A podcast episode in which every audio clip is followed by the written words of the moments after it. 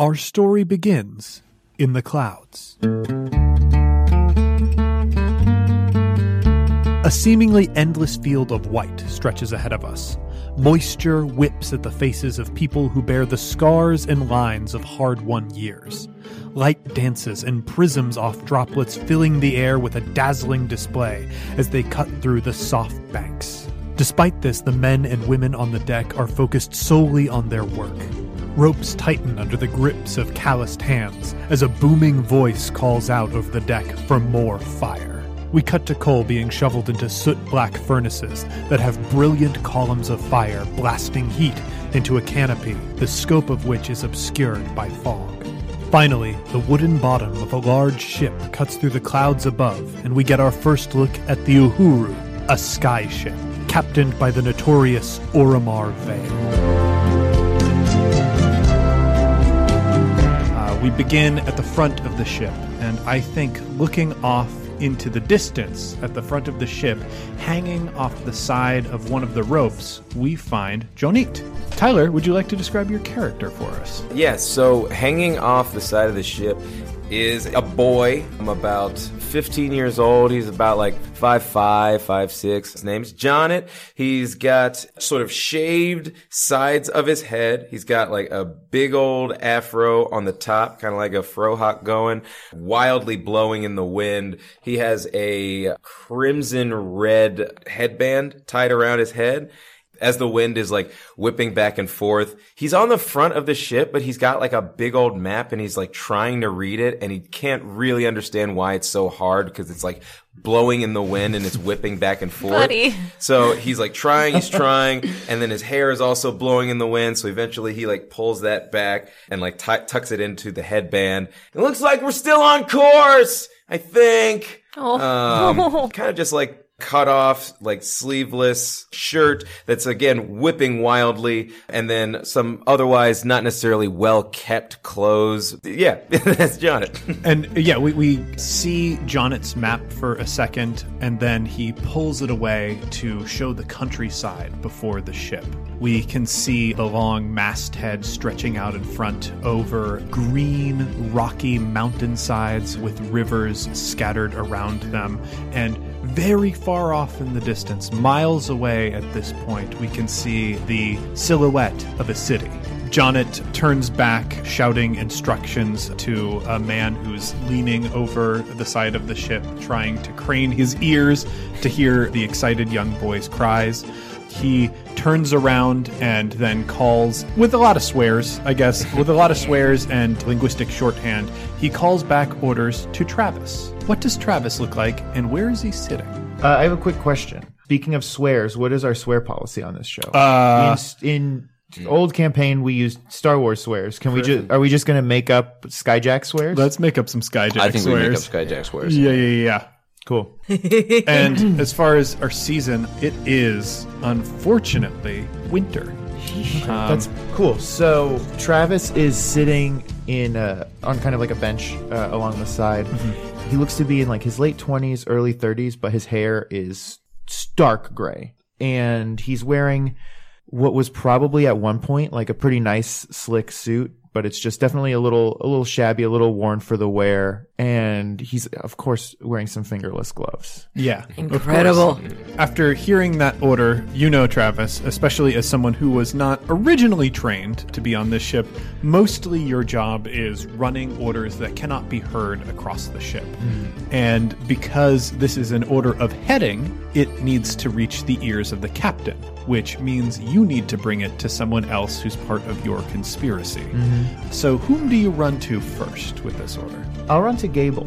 We see Travis cross the deck of the Uhuru. We can see dozens of men and women pulling on ropes, moving about large items on the deck, making sure everything is secure, and some of them running over to the side of the deck to grab coats as a chill fills the air the closer they draw to this city as you enter part of the world where winter is currently in season. You make it over to Gable. Liz, please describe Gable. Looking at Gable is kind of like looking at the magic eye. In total, it makes sense, but if you look at any part of Gable too closely, it doesn't make sense. They're a little bit too tall, a little bit too slender. Their skin seems as if you can see through it sometimes. Overall, if you're not paying too much attention, Gable just looks kind of like an early 20-something young woman, but sometimes not. They have long,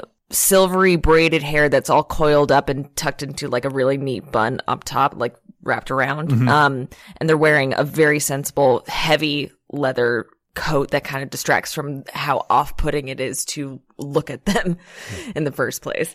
I also think probably important for folks to note, Gable is 7 feet tall. Holy shit. So Gable, including all of this magic eye stuff that sort of distracts anyone that would be looking at them, Gable is also just a tremendous physical presence. How tall is Travis? I mean, you know, 5'11". We had to install a lot of pool noodles along all of the ceilings, like whenever you enter a room so you don't bump your head. So you bring this heading to Gable. Gable bends down to here. Yeah, exactly. You know that the heading is true and that probably within an hour or so you will be upon the city, which means that you have to take this information to the captain. And that means you have to take this information to Dref. I think Dref is probably I'm with the captain. Yeah, with the captain. But like below, down below maybe? I think in the captain's quarters. Is probably. I walk down. As stated before, everything is very narrow and short down below in the ship, so my preference is to not be down there. So I walk down the stairs and knock on the door of the captain's chambers and say very loudly and overcompensatingly, "Yes, Captain, I have some information for you. The Captain, Captain Orimar." Dref hears them outside and says, come in. I open the door and go in. Yeah. Inside the captain's quarters, we can see a lot of trophies from life around the shipping lanes running across the sky. There are weapons, there are fine silks, there are some interesting looking baubles and rocks. There is quite a bit of alcohol, and there are a few human bones. But we also find in this haven of finery aboard this ship, which is mostly a utilitarian vessel, we see looking a little bit out of place Dref. JPC, what does Dref look like? Dref is about 5'8". It's human, blonde hair, but it's shaved very close. He's about 19 years old, and he has the beginnings of a beard and a mustache that will never be a beard and a mustache. It's all just very sparse and thin. He's very gaunt. He's probably about 20 pounds underweight. You can see kind of his sunken eyes, sunken cheekbones. He looks like he probably hasn't slept in 3 days, even though he has slept in 3 days. That's just a look that will never go away from him. He's wearing this thick white, heavy coat that has a chest piece on it with tons of little pockets in it. People would know it as something that a doctor or some sort of surgeon or medical practitioner would have. Is it stained a bit? Oh yeah, it's stained. It's gross. Pretty dirty. There's blood smears, but not bloody. It's just like he would wipe his hands on it. Sanitarily, we're not really in a time where that's a big concern for people. Yeah. He's also got glasses that have that wraparound thing to it, so they don't always fall off his head because he would lose them. Exactly. He is currently hunched over Captain Orimar Vale. Orimar's kind of sitting there, staring straight forward. He is holding Orimar's jaw in his hand, which has completely separated from the bottom part of his jaw is completely separated from his mouth. Orimar, by the way, looks very much human, looks very much alive, but is very much missing his jaw and doesn't appear to be worried by it. As Gable comes in, Dref turns, "Don't worry, I can fix this. This will be fine. I can fix this." What do you mean you can fix it? It's not attached to his head. Yes, and I can explain that. What did you do? I had to take it off. Why? Because it wasn't. It didn't look. People would know, and so. But I can fix it. I'll put it back. So it looked worse than it being off. It's part of. Yes. If he were to smile, it would have looked like he just wouldn't smile. I will put it back together. Put it back! It will be fine. Through a combination of divine and necrotic magic and some, like, fish gut and, like, actual practical, like, sewing things, he's, like, in the process of sewing the jaw back on and then kind of putting on, like, this magical veneer to kind of hide the fact that this is obviously a corpse that has been reanimated. So I would like for you to make for me an average difficulty medical check. Oh, no. Okay. Back in the saddle. Yeah, again. There we go. This is the first roll. We're back in it, and I know exactly how to play this game.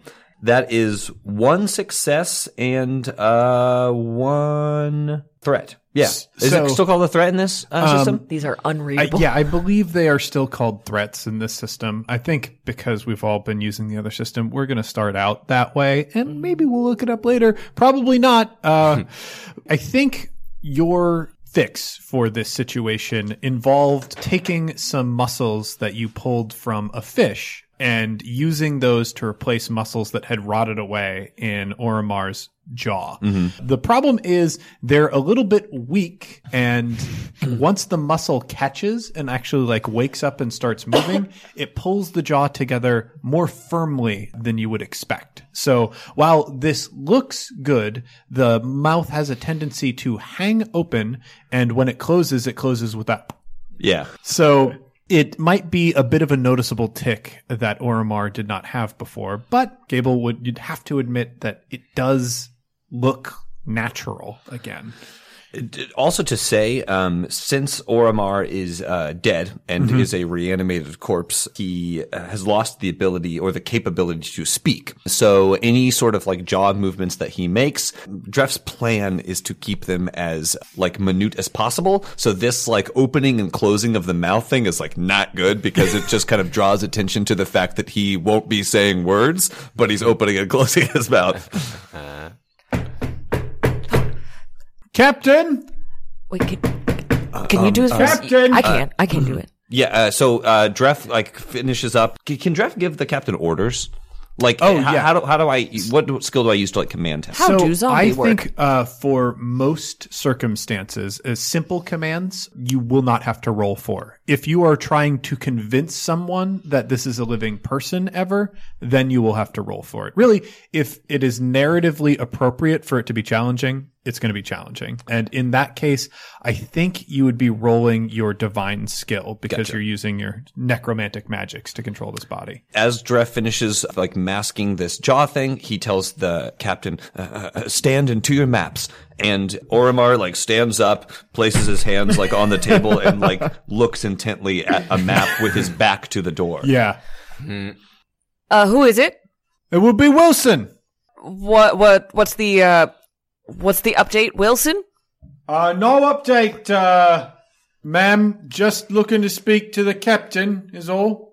The captain is busy checking his maps. I can pass along any information. It would be real helpful if we could have this conversation on the other side of a door, ma'am. Are you discussing this with me? Are you trying to have a negotiation with me? I was trying to have a conversation with the captain if you are the barrier to that conversation. Well, then Gable, it's fine. Then, he should be mostly. I don't think anything will slip out. Yes, you can come in. So Wilson walks in. He looks to be a man in his later 30s. He's a bit rotund. He's got a scraggly beard, a scar on the side of his face. But apart from that and his sort of cracked and calloused hands, he looks like a gentle soul. And he enters fairly meekly. His expression is a bit worried, and he looks around the room. Captain, feeling all right, he says to Dref, who you are someone on the ship that people are happy to have, but rarely happy to see. Being a medical practitioner, if you are in the room with someone, it could be a dire circumstance. Dref says, oh, yes, the captain feeling wonderful. At that, the captain kind of like, I think actually, can I roll like a simple divine check here to see if I can get the captain to reinforce this? Yeah, that is Two successes and an advantage. Yeah, the captain sort of like slowly for a second looks up, but then as though it's going through a program, nods in like a sort of reassuring way. With and my then, advantage, can I give? Can I make it so the captain give Wilson a little wink as well? Yeah, that's something I've been training the captain to do because it's something that Orimar did when he was alive. He was like very, very like socially savvy, which is also a problem for the fact that he can't talk anymore. So with that, you can see Wilson visibly relax. So we drew straws, and I came up here because some of the men and women are a bit concerned about the fact that we don't have any cargo, and we was hoping that we had news about picking up some cargo at this port maybe, and we just wanted to see if that was the expectation. Seen a few ports, unloaded some cargo, which everyone appreciates, I'm sure. It's just that if we don't negotiate to pick up new cargo, we don't make any money. And that's how we eat. Well stated, Wilson. He sort of like relaxes. You can tell he is physically intimidated by Gable in every sense of the way, especially because you are now like looking down over him inside this room where you basically scrape the top of the ceiling with your hair every time you're walking around. The captain is like kind of hand like up. Grabs like a stack of papers and then hands them to me. Excellent. Yes, Captain. Wilson, the captain wanted you to do a thorough inventory on what we still have left in the holds, so we can know what we can accommodate with a new shipment. Of course. I'll get this down to the people in storage right away. Thank you, Captain. Dref. Gable. Thank you, Wilson. You're doing a wonderful job. He does like kind of an informal salute and leaves the room with those papers to take them to the cargo hold, leaving Dref and Gable alone together to contemplate what they've known for months and Wilson has just given voice to. The captain has not been able to negotiate picking up new cargo, which means slowly the ship has been getting less and less profitable, to the point where you've essentially been running on fumes. We can't keep giving them busy work. I just don't know. I don't feel 100% confident with the captain leaving the ship in order to... He can't, and he'll never... I'm close to... You've been close to something for about 6 months now, and I don't mean to raise my voice at you, but... You're whispering? Very, you're not raising your voice. I don't mean to get upset, but we are reaching the end of our rope, and we need to make some decisions. And I don't want to push you, so we can make all these decisions together, but we need to make them very quickly.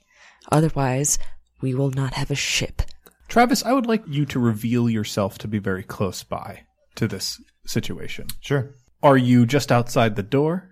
I was actually thinking of storming in. Oh, great. This is perfect. Yeah. I want to warn you that William's coming, and I think he's got some questions about the cargo. Wilson already came. Wilson, that's it. That's it. Well, he had some questions about the cargo, and I just wanted to warn you. Well, it's a little bit late, but we did give him a little bit of busy work to do. We're still not at a place where the captain can make negotiations, despite having several months of preparation. We think we would be there by now. What do you mean? He can't negotiate? Look at him. He looks so real, so lifelike. Isn't that right, Captain? Look what he does. His mouth hangs open, and then he closes it with a click. Okay, I propose a meeting, a team meeting. We're here. Well, Jonnit isn't here. Well, someone should go get him. Go get Jonnit. And since I was just outside, I think that it should not be me, and it should be someone else who was just outside. I stick my head out the window. You stick your head out the window, and then you already see, like, a pair of larger than appropriate size boots, like, storming down the stairs. And then you see Jonnit come down, and he's walking across the way, and he's like, you guys are having a team meeting, aren't you? No, we are! We didn't mean to, it just happened. I need to be in the room when you have team meetings. I'm part of the team. Close the door. That's exactly what I said, Jonnit, and they weren't listening. Stop talking about the team meeting. when no one knows that there's a team. Well, then start informing me when there are going to be team meetings. We didn't know that there was going to be a team meeting. Oh, well, keep it that way. Okay. Travis takes the captain's hat off of the captain and puts it on.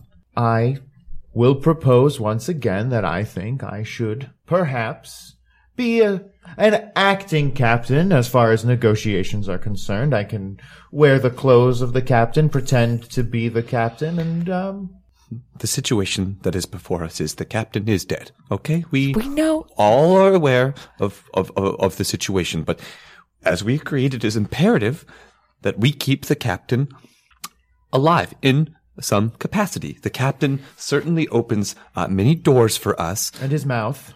Did you see the new thing that he does? As I will not, and I have to admit this as a failing, be able to give the captain any capacity for speech. So he's never going to be able to talk. But he can still be useful to us. We just have to figure out a way for someone else to speak on the captain's behalf. Oh, like someone to act as the captain and wear the captain's clothes and negotiate as if. You don't need to wear his clothes. That's definitely me. All right. I was the first one to notice when the captain was dead, and I called dibs on the ship. All right, so this ship is mine. I'm the captain. Give me that hat. Dibs. For the hat. So dibs, notwithstanding. One of the things that sort of strikes you with Jonnit's outburst and Travis's insistence that he be the captain is that Jonnit is the only one with dark skin like the captain. Even if Travis were to wear the captain's clothes, if he were to try and assume the captain's identity, it's probably not going to work out. Though, undeniably, Travis is probably the most skilled in negotiations of the group. Before we claim dibs, before we call shotgun, we need to discuss what our goals are. We've been riding around the skies for 6 months, just pretending that everything was going to reveal itself once we figured out what we wanted to do. We are at a point of no return. What do we want to do? Do we just want to keep on picking up cargo for the next eternity? Or do we want to do something? We need money. Wilson was correct. We are running low on supplies. Yes. Food stores are low. We have credits and debts that we need to see to. Yes. The fact is that we are desperately in need of a job. All right. That's a good short-term goal. Does everyone agree? What if we just what if we find a griffin nest and capture a baby griffin? Those things sell for a whole bunch of coin. At the mention of a griffin and a griffin's nest, Dref as like a very audible gulp that is he like stifles down how terrified that makes him. That's another possibility, maybe a more long-term possibility. James, what town are we headed towards? Wolf's Tooth. It's a kind of remote area, and the reason that you're going there is it is farther from the influence of the Red Feather Syndicate. You being privateers and not being officially licensed to move cargo or even own a airship means that you can't go towards major settlements unless you drastically change the look of this vessel. That was thankfully a call that Captain Orimar made and not you, so most of the anger is already directed towards a dead man, but you're still dealing with the fallout from that. Can I roll a knowledge check to see if I am familiar with any of Orimar's contacts in Wolf Tooth? Absolutely. What is the difficulty there? How long have you been on this ship? I've been on the ship for 2 years, since I was 17. I'm going to call that... I think it's hard. Hard? So is that hard. 3? That's 3. Okay, cool. Even shot here. Oh, no. So is... Okay, correct me if I'm wrong. These are the failures, right? The X's are failures, and the little targets are disadvantages. These are... And these are advantages, not successes. Yeah, the success symbol is the same, but the advantage symbol looks like a Star Trek thing. Got it. I failed this check, but I got 4 advantages to it. All right. I'm going to give you the opportunity asking for an intervention from a luminary, because as it stands, you will not know any contacts that can help you. You will know people that he knows, but that might not do it for you. You could come up with a contact, but it's going to be up to interpretation from the luminary. Card. I will flip a luminary for this. So doing that, we get the Maiden, which is actually really good news for you. The Maiden is almost always on the party's side. So you do, in fact, know a contact in Wolf's Tooth. In fact, you were in a meeting that the captain had with this contact a long time ago because you were stitching up that contact. Oh. There is a local businesswoman known as Sonya. She controls a lot of different cargo moving in and out of Wolf's Tooth, although there is not any official guild that controls what comes in and out of the town. Someone still needs to oversee which ships can make port there.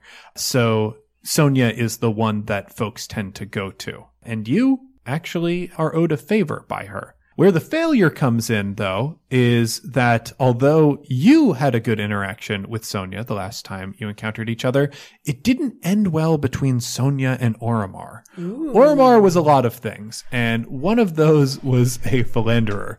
Orimar, no. Yeah. Sonya was furious the last you saw her when you were pulling away from Wolf's Toothport. You don't know what that could be. The good news is, if we're going to be making port in Wolf's Tooth, Sonya, who is a big name in that port, could help us facilitate with a contract. The bad news is that she and Orimar here didn't part on exactly the best terms. He cheated on her? Sexual he cheated on her. Nature. Yes, I believe so. But that won't be a problem going forward. For I haven't worked a way for his penis to engorge won't fully. No, we don't want. We don't magic. No, it's possible. It's not. No. I'd like to listen. We're not getting. I mean, with time I could, but it, not before we make it to port. And we're not. I'm telling you right now, Orimar is never going to engage in sexual congress from now on. You don't need to worry about that. Okay, I'll put it on a well, I think we should bring it to a vote. Are we, whether or not we're going to allow the captain to have sexual relations? And not necessarily with Sonya at this stay, but at some point in the future, I think that we should set out some ground rules now as to whether or not the captain will be allowed to. There are practical reasons why it could be advantageous to us, but just purely from a standpoint of keeping that, it would be very difficult to achieve an erection lasting longer. Just so I have all of the information before we do cast this vote, what is the probability of, if sexual congress were to be able to take place, that the captain could impregnate someone? No. And then would the baby be part dead? That'd be cool. No, I agree. It would be very cool. I don't think that would be cool at all. So, Gable, you have been opening yourself up to new ways of thinking for the past long time. So there are a lot of things from your previous life that you're sort of willing to disregard. However, there comes to a certain level of heresy that stretches your nerve to the very end, and you're sort of feeling a bubbling rage sort of rise up in you as Travis very casually discusses some horrific things. All right, so maybe we take a step back and just say, not even particularly this zombie, but who would be in favor of, at some point, perhaps getting bussed by a zombie? No. Nah, I'm out. Not this zombie in particular. No, we are going to talk about this contract, and that is it. There are many bridges that you have yet to cross, and I don't think theoretical discussion is a good thing to be doing at this moment, and also, it's gross.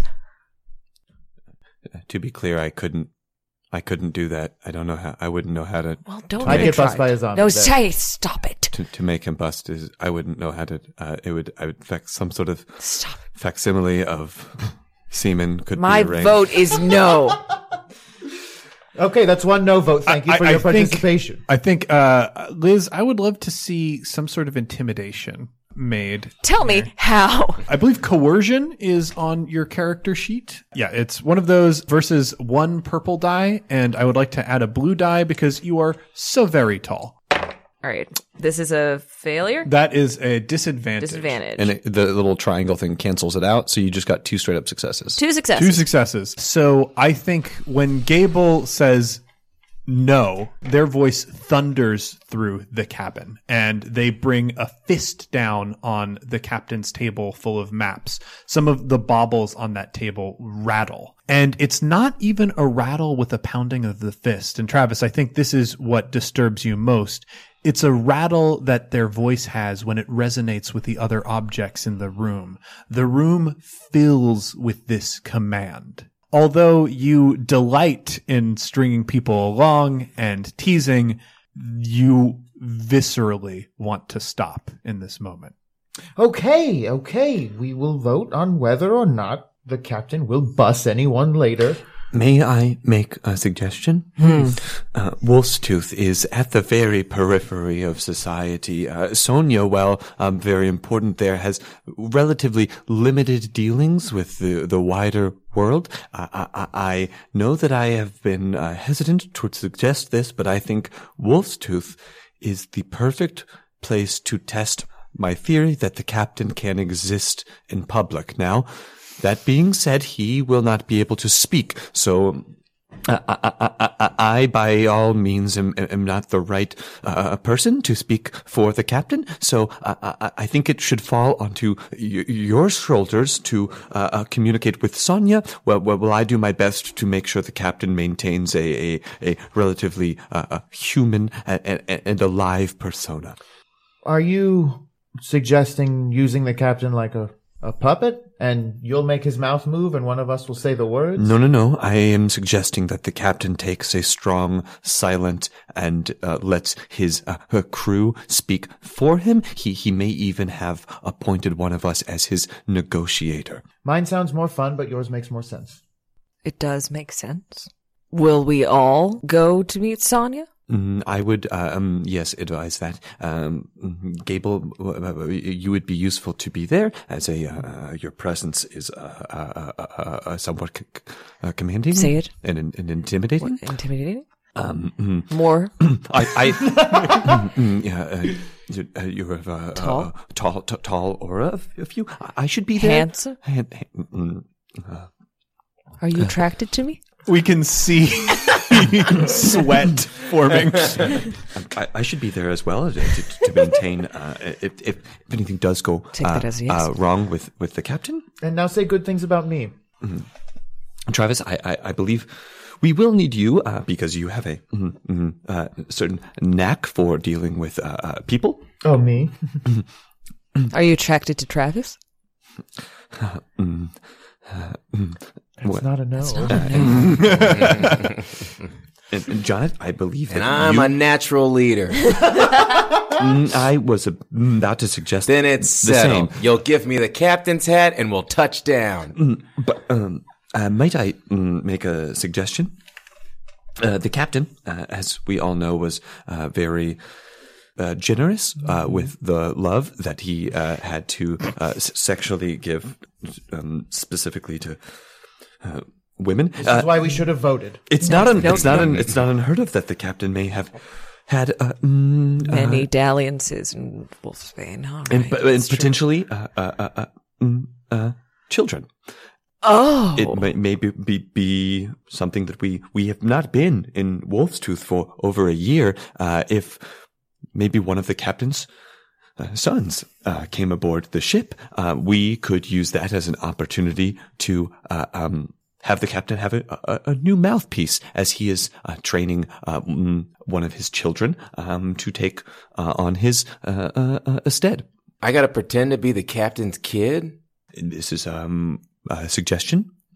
Looking Jonnit up and down, what do they see in you? This is, I think, the first time that this group, or maybe even anyone aboard the ship, has looked at you in an appraising way, apart from when the captain first looked you over before taking you on as a hand aboard the ship. You've been on the ship for how long now? Not very long. Jonnit's kind of been bopping around, probably pretty close to, like, around the time when Orimar actually did die. It was like it feels like maybe like a couple weeks after he got on board. Okay. And he was just kind of like, he's gotten into this inner circle just kind of by being the guy by being in the room. Person who is in the right place at the right time. Yeah. So yeah, when they look at you now, a 15-year-old who mostly had a job of spotting things because your eyes are better than most of the older folk on the ship, whose job really for a long time has been learning basic things. I think you've settled a little bit into your role now. So what do they see when they see you?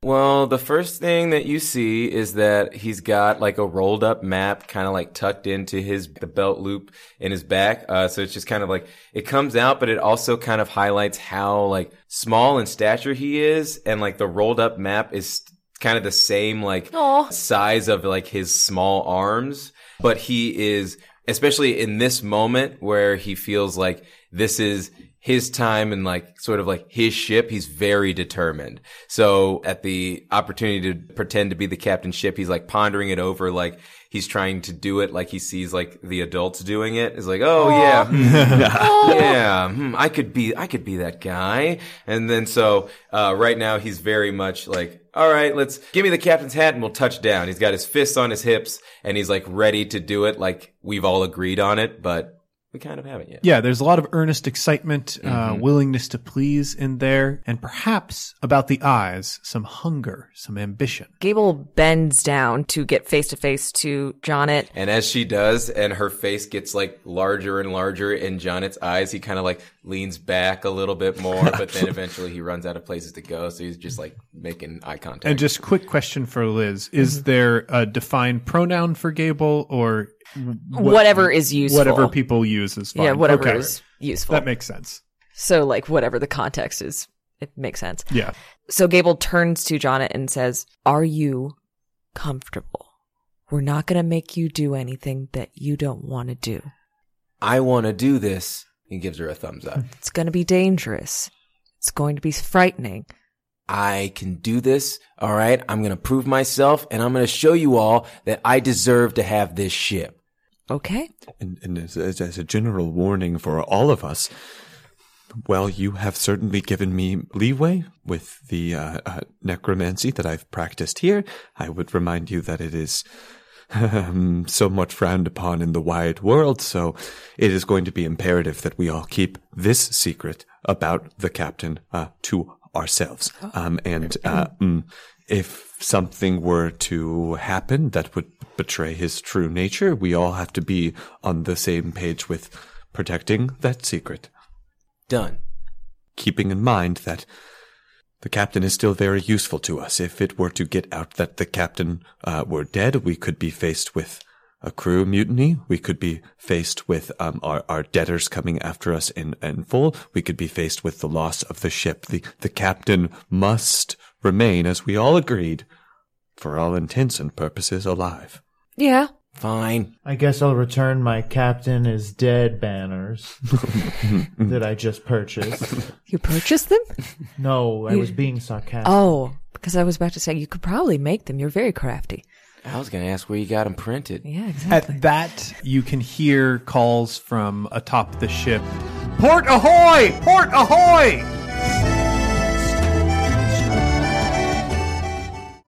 When you need mealtime inspiration, it's worth shopping Kroger, where you'll find over 30,000 mouth-watering choices that excite your inner foodie. And no matter what tasty choice you make, you'll enjoy our everyday low prices, plus extra ways to save, like digital coupons worth over $600 each week. You can also save up to $1 off per gallon at the pump with fuel points. More savings and more inspiring flavors make shopping Kroger worth it every time. Kroger, fresh for everyone. Fuel restrictions apply. Hey, it's Ryan Reynolds, and I'm here with Keith, co-star of my upcoming film, If, only in theaters May 17th. Do you want to tell people the big news? All right, I'll do it. Sign up now and you'll get unlimited for $15 a month and 6 months of Paramount Plus Essential Plan on us. MintMobile.com/switch. Upfront payment of $45 equivalent to $15 per month. Unlimited over 40 gigabytes per month. Face lower speeds. Videos at 480p. Active Mint customers by 531.24 get 6 months of Paramount Plus Essential Plan. Auto renews after 6 months. Offer ends May 31st, 2024. Separate Paramount Plus registration required. Terms and conditions apply if rated PG. Another day is here and you're ready for it. What to wear? Check. Breakfast, lunch, and dinner? Check. Planning for what's next and how to save for it? That's where Bank of America can help. For your financial to-dos, Bank of America has experts ready to help get you closer to your goals. Get started at one of our local financial centers or 24/7 in our mobile banking app. Find a location near you at bankofamerica.com/talktous. What would you like the power to do? Mobile banking requires downloading the app and is only available for select devices. Message and data rates may apply. Bank of America N.A., member FDIC.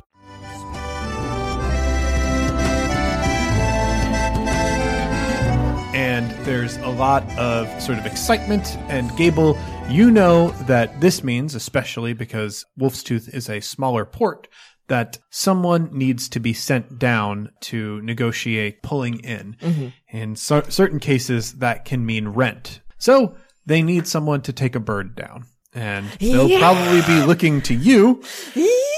Oh, man. So when, like, we hear the port ahoy, mm-hmm. like, Jonnit very much, like, perks up because he knows what's about to happen and he knows that you're about to, like, get on a bird and fly down and he thinks that's so awesome. So he's just, like, getting really jazzed about that. Gable hears it and then just looks at them, gives them a little smile, the only smile that they've smiled today. And then... once again, jumps out the window because I think all the birds are like in a little hatch on the bottom of all the ships. Yeah. So I swing down and then kind of like selectively go through all of my racks of beautiful big birds. Yeah. We have you go out the window over the side of the ship. As you swing down, we can see the bottom of this ship. And when we do, we see lots of holes from various cannon fire that have been patched up. We see arrows sticking in the side of the ship, mm-hmm. some harpoons, various different kinds of weaponry that you've just not had time to remove and repair. And we come to the avian cages. Mm-hmm. Liz, what does the bird that you're selecting now for this trip look like? So I think I have 3 separate birds for my purposes. And I think, 3 birds that could possibly carry you. Yeah, there are like for different purposes. Like one's definitely a warbird mm-hmm.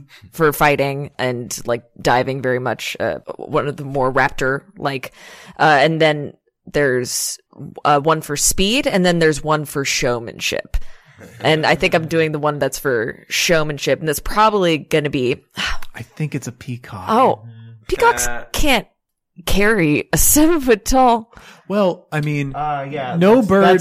Liz, that's the thing that's going to get me caught up and take me out of the world. How many birds can carry people? That's not. So it's a giant. This is a large peacock. Yeah, it's a giant peacock.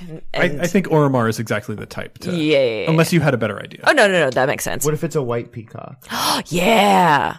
A nice, beautiful white peacock. And what am I calling it? What's its name? I think they all have human names for sure. Mm-hmm. Luke Cage. I think this one is called Lucas for sure. Lucas. Oh, I love it. Lucas, my fancy bird.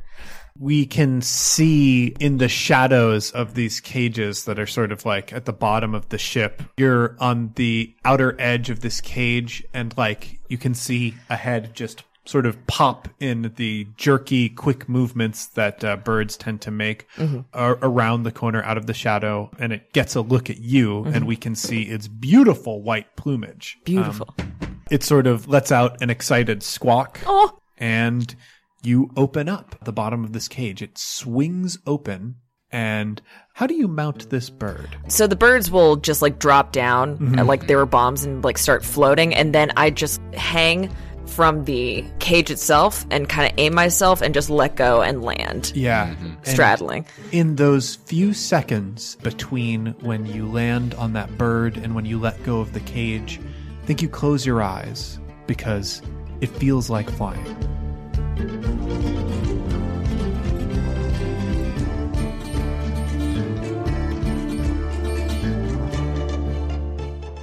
And then the memory is gone, and we can see the bird flying away from the ship. And now, for the first time, we see in full relief the Uhuru.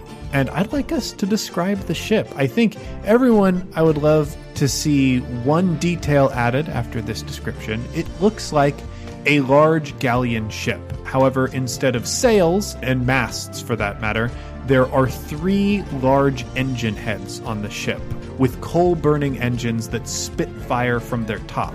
Above those, we can see a large balloon shape for these white sails that each have a red stripe running down them. They fill up this striped balloon as it floats down towards the earth, but I'd love to hear more about different things on the ship. I feel like Jonnit has kind of taken advantage of this already, where it's like, normally at like the front of a ship, you might have like some kind of like decoration, like a statue of like a lady out front, but this ship had one of those. It was blown off through, like, some encounter that it had eons ago. And instead, it's like the mermaid lower half of this thing. The top half is completely blown off, but it's just done it in such a way that it's kind of flat enough that Jonnit is able to, like, sit out on the front. And that's his map. Oh, that's so cute. So, we get the camera, like, sweeping into that area of the ship where we can see Jonnit perched there, like, peering at the horizon and watching Gable swoop down atop Lucas. Yeah, I'm sorry. The ship has no formal, like, weapons on it, like, for any sort of, like, ship-to-ship combat. Ooh. What it does have is it has these two, like, massive pieces of machinery on that. Each one of them, they're, like, gunnery cannon in look, but they're, like, full of, like, gears and mechanisms. They have, like, a swivel so they can rotate, and they're on either side of the ship. Each one of them has, like, a three-pronged kind of like ballista bolt that can hook into the side of other ships and shoot lines, so that in ship combat, we can like basically hook into another ship and then board their ship by sliding down, you know, or climbing these ropes to the other ship. Something that Dref is deathly terrified of, but he knows about it only in the way that he gives those machines a wide berth when he passes them. The hull and everything is it wood? Are we going to say it's wood? I think. Yeah. But I think along the bottom there's kind of a ridge that's made of some kind of metal, and it's sort of toothed ridge, so that, you know, if need be, if we're not looking to board a ship, we can kind of fly over it and scrape it. If we scrape the top of their balloons, puncture them. Oh, it's grease. That's cool. Oh, I love it. Oh, wow. Yeah, so it's like a below-the-ship battering ram balloon. Yeah. Mm. Just cutting. That rules. I will also say that probably the reason why that is so effective is because the material that the balloons is made out of, what did we say that material is called? It's called featherweave.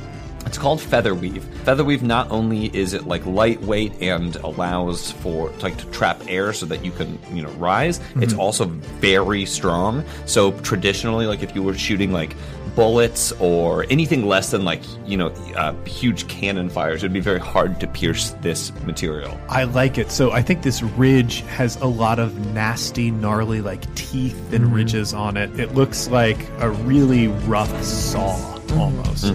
Very cool.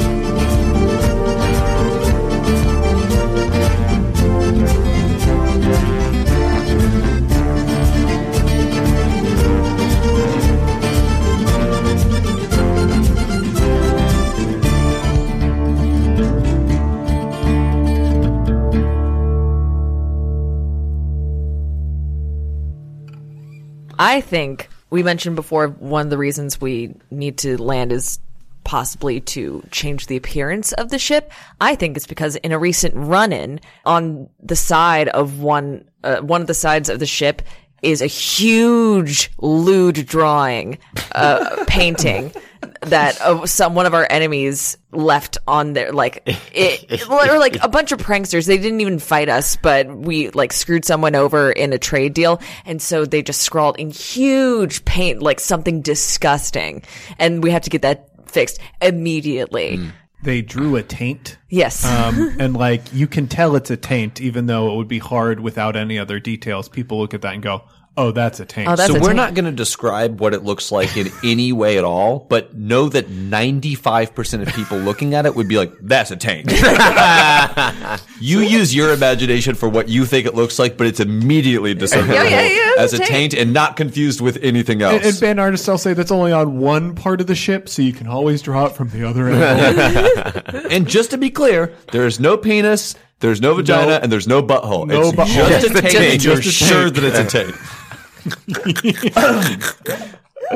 And no labeling. There's no words on it that says taint or gooch or any of the other names for what's the other? The perennium. The perennium. Even if you're the doctor.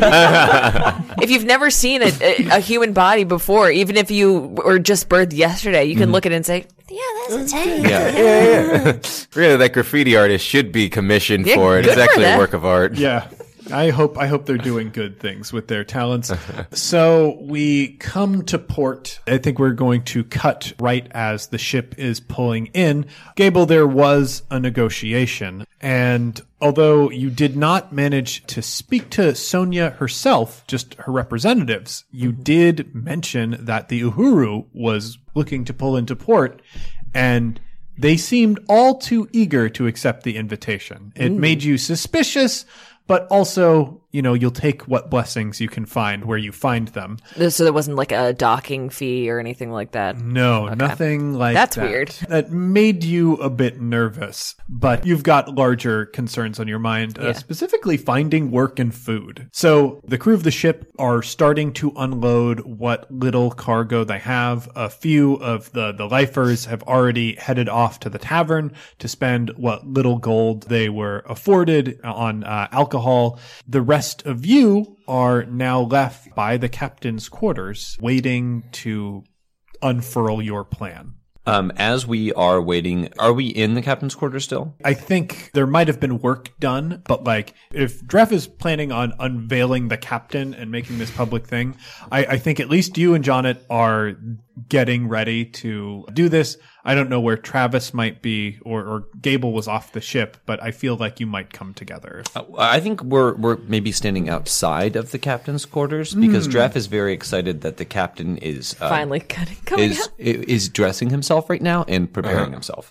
They've been working on this, and Dref is pretty confident that the captain can follow the command to get ready and get ready. A father at a school play. Oh, we're so excited.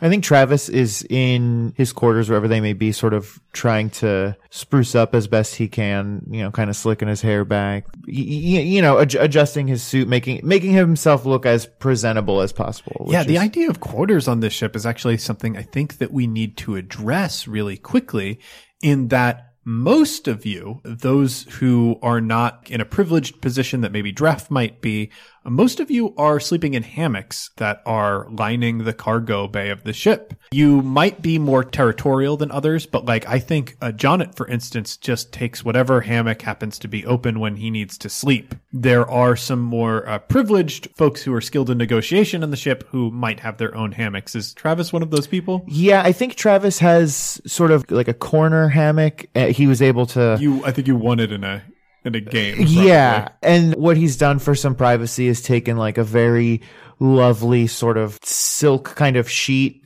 and hung it up like around the hammock. So it's, I mean, you can still hear everything, and honestly, you can see through it pretty easily, but it's like... How long has Travis been aboard the Uhuru? Oh, that's a good question. Not that long, I don't think. Maybe 6 months. Okay. So you also came on right around the time the captain died. Mm-hmm. Mm-hmm. That's... Wow, what a great coincidence. Yeah, so I want to know what Travis's like area looks like. How have you decorated it apart from your sheet? He also has like a very fancy pillow. It's still a hammock on a ship, but it's like a very fancy pillow. Pretty nice blanket for what you would expect. Some pictures on the walls and like a little mirror to like just shave and get ready, you know. I think also swinging off the line of this hammock, we see an Illimat box that looks very worn from years on the road. Yep. I'm interested in those pictures, but I think I want to cut over to Dref. Is anyone else with Dref awaiting the captain's appearance? Yeah. Jonnit's just like posted up on the wall, just like he doesn't have a watch, but he's just like clearly tapping his feet. He's like, how long is this going to take? I'm trying to take more of a hands-off approach. It's going to be suspicious if I'm always seen with the captain. So if the captain can function independently and follow simple command. As he's talking, you hear like a loud bump, a rattle, a drop, and then silence. as he functions more independently, it'll draw suspicion away from me. Eventually, the plan is to have the captain to be able to walk the deck without my need for intervention.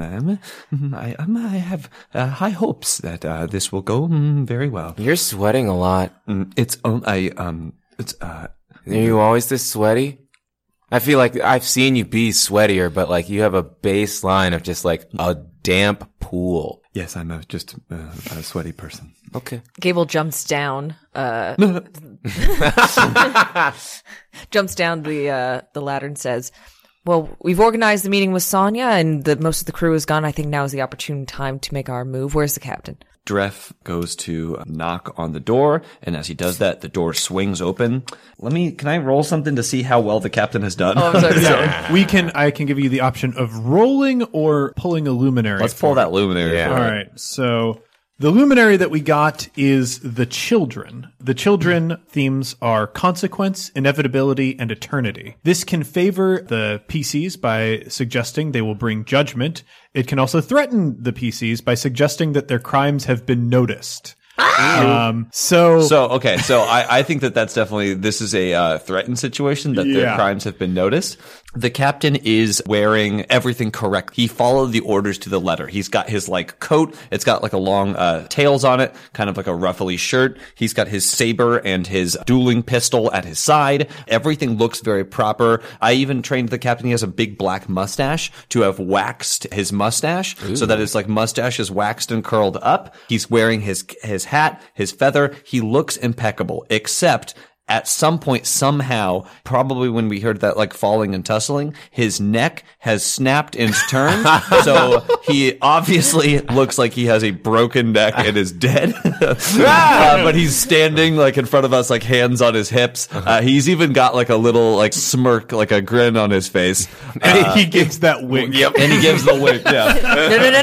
No. We rush him inside. I can fix this. Close the door behind us. I think based on this, the broken neck is going to be a lot more complicated to fix than you might have time for.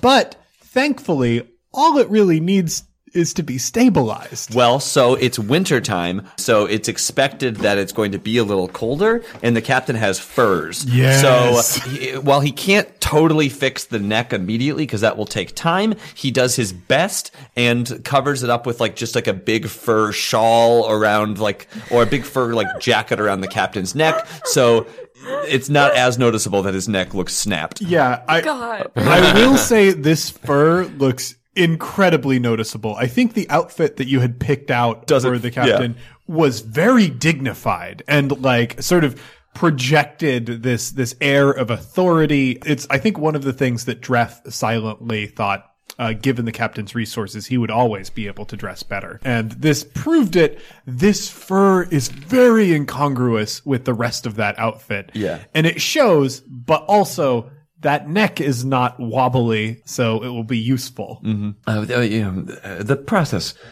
takes refinement. This is a trial run. We will. I think we'll. We don't have a choice. This is what we're going to have to work with. So the captain climbs up the ladder and kind of like for the first time in a long time is out on like the main deck of the ship. There are men and women aboard this ship who look to the captain as a source of authority. Seeing the captain emerge once more, they're comforted because in the last few ports, the captain has not left his quarters at all, and that was a cause of worry.